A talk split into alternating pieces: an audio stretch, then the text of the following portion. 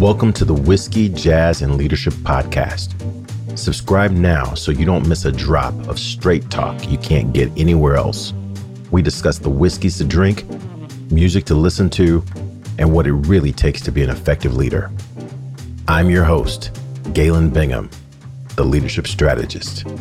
Tonight's guest, former president of Anheuser-Busch, former chief operating officer of Schnucks Markets, current chief operating officer of Continental Grains, Dave Peacock. Hey, what you drink? You know what time it is. We are having this conversation once again. And I'm going to keep this momentum because, as you know, the last couple of conversations have been pretty high reaching. And this is no different.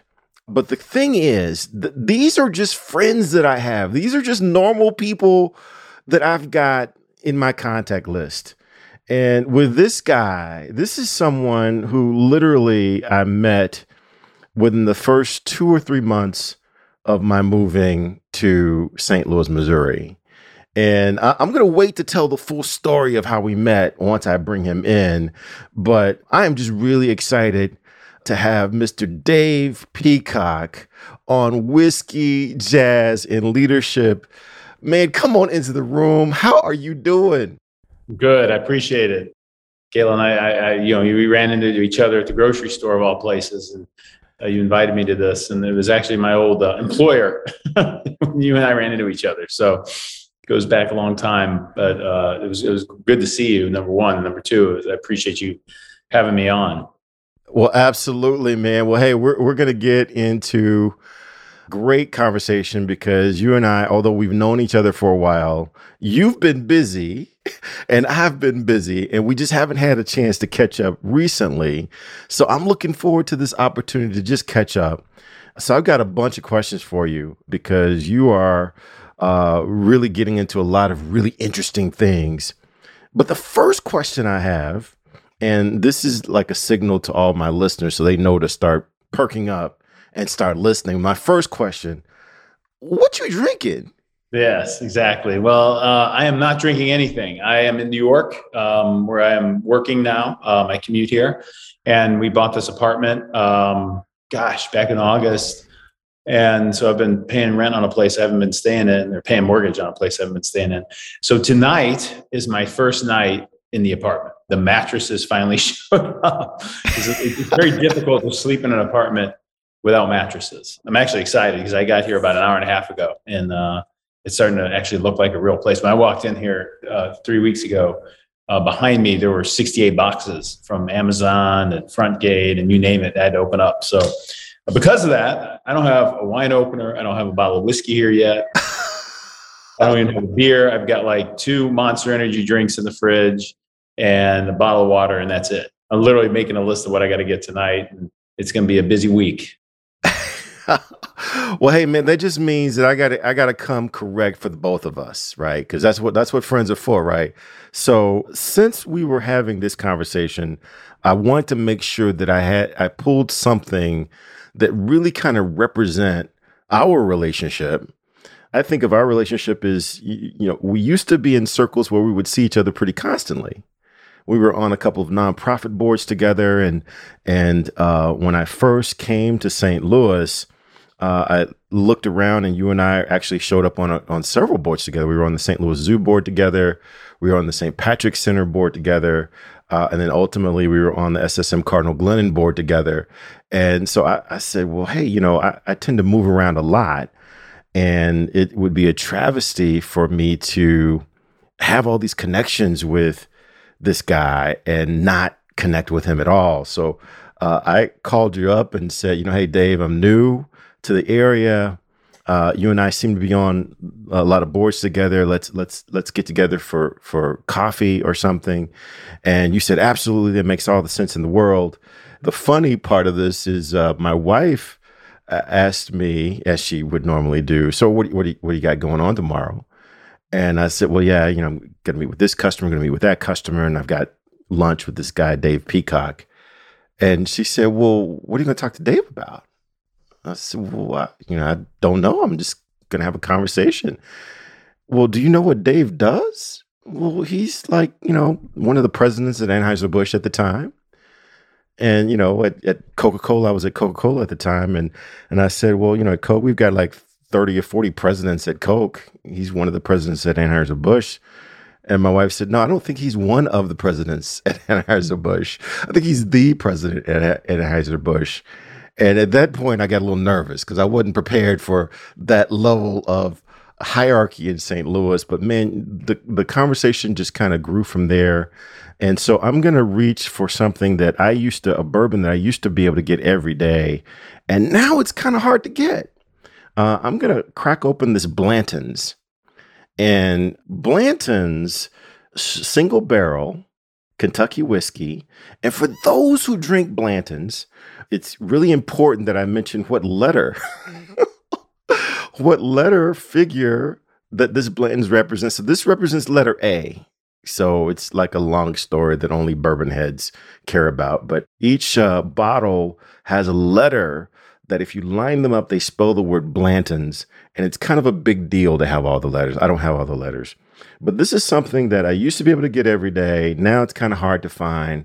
And that's kind of like our relationship. You know, we used to be able to talk every day, and now you're kind of hard to find. So I'm going to crack this open and. Um,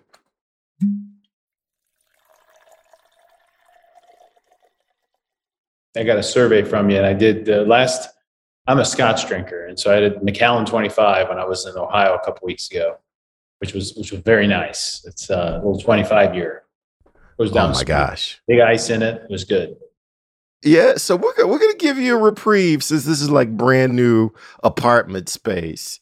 I'm gonna sip on this while I ask you to just share a little bit of your background with those listening who might be unfamiliar with who Dave Peacock is, uh, because we are in 20 different countries right now, and there may be some people that are outside of the St. Louis geography.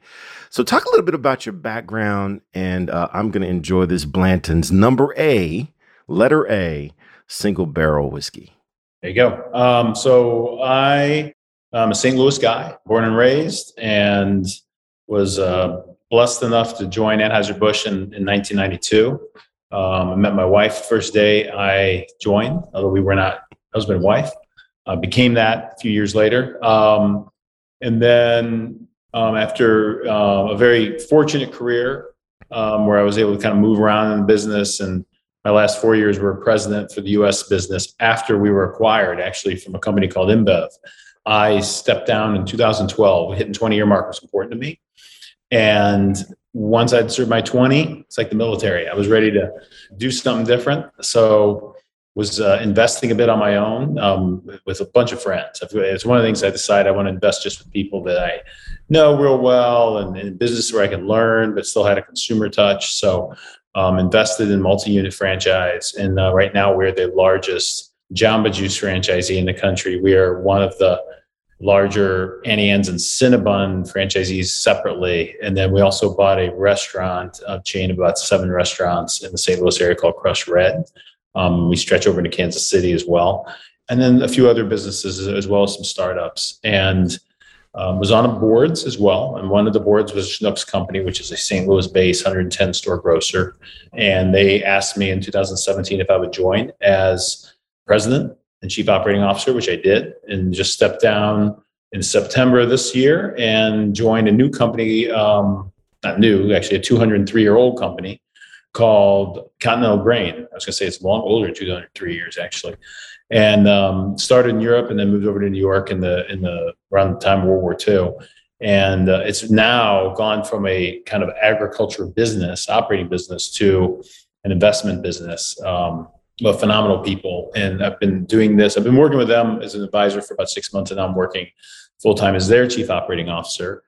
Um, so now I'm kind of in the investment space and agribusiness. And this is my second week in New York and businesses in New York. So I commute probably twice a month at least. And um, I'm in this apartment and, and, doing my thing here in New York, but still have I still have a home in St. Louis. Well, hey, well, great, man. I, will tell you one of the things I'd love for you to get into because th- this is the beginning I think of our relationship was you trying to help me understand the uniqueness of St. Louis because I moved here from Houston and you know I came here working for another significant beverage company, uh, the Coca-Cola company. Was really just trying to get the lay of the land, and so I reached out to a couple of people and I said, you know, hey, help me understand what is St. Louis where have I moved? What do I need to do? How do I get involved? And uh, you were one of the people that I happened to talk to. Talk a little bit about what is St. Louis because it's it's it's very different than other places that I've lived and worked. There's a unique culture, especially in the uh, in the space connecting business and the nonprofit space. So, how would you describe St. Louis to, to someone who, who's never been here before?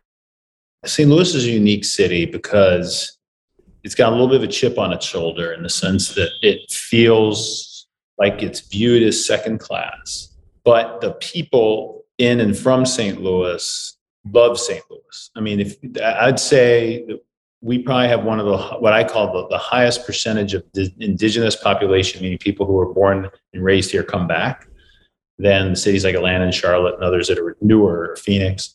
In a way, that's sort of endearing. You know, we're kind of known for where'd you go to high school because that kind of helps people geographically understand where you're from. You know, kids tell jokes at Halloween. Like, there's no trick or treating without a joke. You don't get any candy without it. And that's sort of a unique St. Louis thing.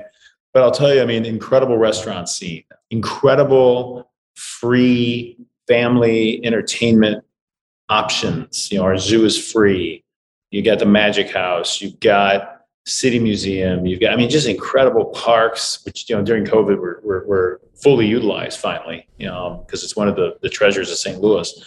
You know, good corporate scene, good diverse corporate scene, um, not always companies that are top of mind. You know, we're not a big consumer businesses, a lot of business to business, a lot of technology. Um, but Edward Jones, everybody's heard of that. Enterprise Rent a Car, everybody's heard of that. Um, Centene is a big company. Nobody's heard of that probably. Phenomenal company, great corporate citizens. Worldwide technology. Worldwide technology. Anheuser-Busch, U.S. business is based there. You know, Nestle Purina on the, on the animal food side.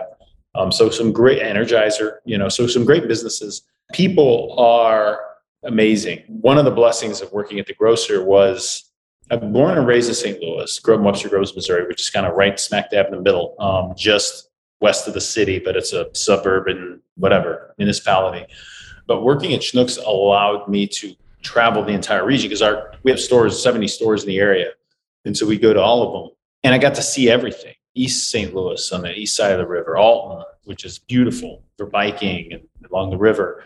You know, Ferguson, which, you know, has a re- you know, reputation nationally because of what occurred there after the, sh- the shooting of Michael Brown. But is an amazing uh, community to Eureka to you know Webster where I grew up. I mean, just really unique neighborhoods, and so people from St. Louis tend to be very proud of it. But people who aren't from St. Louis, like yourself, I think are sometimes the most, especially if you're raised in a family, attracted to it. And and I think the other thing is that we have a lot of pro athletes that settled back in St. Louis. You know, I belong to a, a country club, um, which I don't use much because I don't golf Wayne Gretzky's a member, and Chris Pronger is a member, and Joe Buck, who's born and raised, still lives there. Ozzie Smith, who grew up in LA but played in St. Louis, stays in St. Louis. I mean, all these people kind of make St. Louis their home. I feel very connected there, which says something about the community. It really does. It really does. And I, you know, I want I want to get into some some rich business lessons and business principles, but I want to bring in one more story. It was a quick lesson that I learned about St. Louis. Uh, literally, the first week that I got here, uh, ran into a, a, mutual friend and colleague of ours, Mr. Joe Ambrose, significant, significant business person in the community, and uh, again, just I'm new to the area, really trying to understand what this is about. I'm managing the geography for the Coca Cola Company. And we met, and he said something to me that really proved to be true from my perspective. And I'd love to get your, ta- your take on it. He said, You know, Galen, St. Louis, the people in St. Louis, the businesses in St. Louis, will always only deal with you from an arm's length transactional distance unless you demonstrate that you care about the community. Once you demonstrate that you really care about the community, then they'll let you in. But until that, then it's just going to be an arm's length transactional type of a relationship. And that comment really began my focus on trying to demonstrate that I cared about the community, joining boards, nonprofit organizations, that kind of thing. But that was that was really kind of a, a wake up call and a lesson that I'm so glad that I learned early in my tenure here. How true would you say that that statement is from your perspective? I mean, I think it's true. I mean, I think St. Louis is actually very accepting uh, in ways. I think if you are 25 and single and from another city, it's a little harder than New York or Chicago, where you, you just got more transient young people coming in. If you are settling down or you're coming with your family like you did, I think it's much more welcoming because you, you can you can build a network through the schools and, and through your kids. If you want to be successful in St. Louis, weaving yourself into the fabric of the community is critical, um, like you did. And so whether it's you know a sports commission board I was on, a chair for a while, Red Cross, Cardinal Glennon, United Way, uh, and some of these are past. Some are Urban League right now. We Power, which is an amazing organization focused on early childhood education and and economic empowerment for those who are the most marginalized. Um, started in St. Louis um, from someone who's been uh, was was was an activist during Ferguson and has has really stepped up. So there's some some amazing things that have that have come from St. Louis, but it's often a byproduct of you know community involvement and so I, I, agree. I think if you want to be successful, it's it's really important to be engaged and involved with the community. Yeah, I I, I have absolutely seen I've seen that play out uh, in spades. And w- one of the reasons why I really wanted to have this conversation and share this conversation with my listeners uh, is because y- you and I had kind of a similar trajectory only in some regards, right? But we we both had the the corporate, the big corporate background. We took that experience and we moved into more entrepreneurial spaces. And as a matter of fact, when you were, I think, making your first endeavor into entrepreneurial spaces, you happened to buy the rights to my favorite smoothie brand on the planet, Jamba Juice. And that that actually caused me to to start thinking about what do I do uh, as my exit from corporate America, and and I started looking at some franchises. One of the people that I called when I was trying to decide to get into this was was Dave Peacock. Dave, how did you make this decision? What did you do? And um, you you availed me to uh, availed me of some of your resources to help me make that decision. I attribute some of the gratitude as well as some of the blame for that step into that conversation that I had with you. What were some of the things that you've learned in corporate America from your time at Anheuser-Busch that you believed transferred very nicely to some of the other businesses, the entrepreneur efforts that you've gotten into? And then also the flip side, what are some things that, yeah, they, they worked well in a big business, but not quite the same when it's when it's your money on the line? Yeah, I'd say it's um, you know, Anheuser-Busch and Gussie Busch, who was the third leader of the company because it was founded by Adolphus and then took over uh, August the first, his son took over, and then August second, which is Gussie, took over. And he had this phrase, making friends is our business, that always stuck with me. And as someone who grew up around Anheuser-Busch my whole life and, and really did sort of buy into the mystique and Laura, the company. I, that was a powerful statement. Um, and I remember going with the company after we were sold. Um, one thing that's in, you know was incredible because a lot of people you know would say things about the company that acquired AB, but they poured into leadership education and, and, and into their managers. So we went to Harvard and Stanford and all these opportunities that I never would have had otherwise. And we went to Harvard and we had a guy named John Kotter, who's a pretty famous professor there talk about the purpose of business and, and that it's not always intrinsic to the product you're selling. I told him the story about making friends with our business. He, he thought that was you know apropos for relative to what he was talking about. But that permeated everything we did prior to selling. I think it was changed a little bit after we got sold, but how we treated our distributors, our, our suppliers, um, we're partners, right? Our customers. We just we we had trade spending accounts. We'd go buy beers for folks and what have you. So I think that gave me an appreciation for service level, which translates well to franchise ownership. I think on the flip side, don't know what you don't know. And so I'd grown up in a large organization with a lot of resources as it relates to looking at things and assessing and making decisions. And then, you know, when it's you and maybe one or two other people, it's tough. um, so I learned, you know, scarcity of resources and, and, and how much you need to rely on folks who really are experts and know what they're doing and making decisions. Yeah, you know, I tell you, you, you remind me of especially the comment that you share with Mr. Kotter, who is like the father of modern day management theory. He he is the guy. Uh, but one of the comments, the phrases that we used to kick around at Coca Cola for years, which seemed to be similar, is uh, they used to say, "Act local, think local."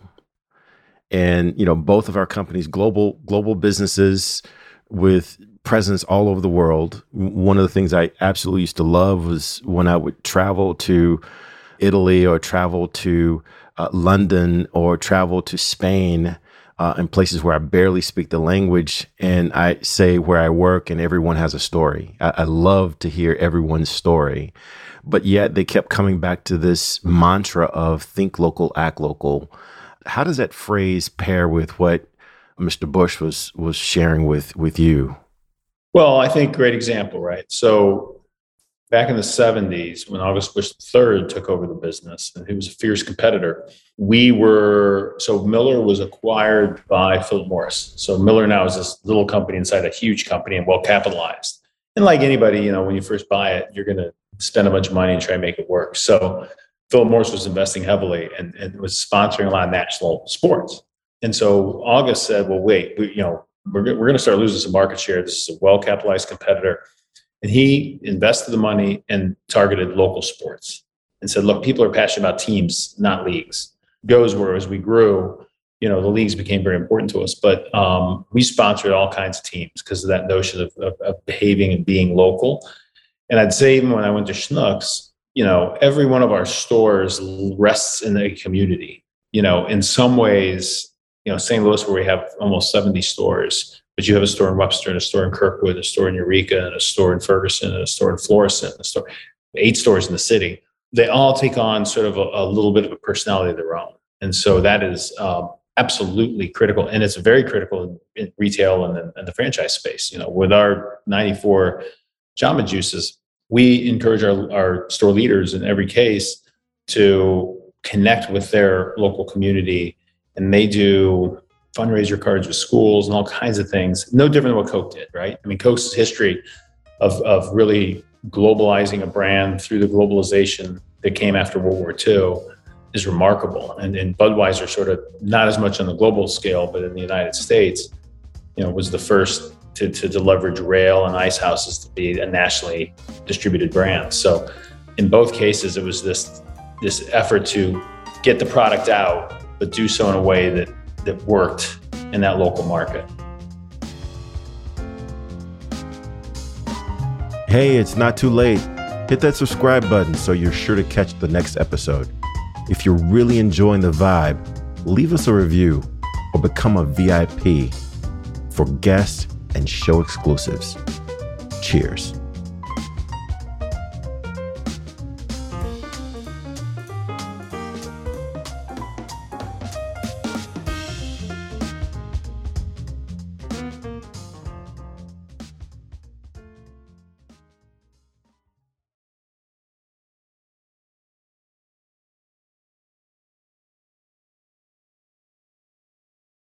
This podcast is a part of the C Suite Radio Network. For more top business podcasts, visit c-suiteradio.com.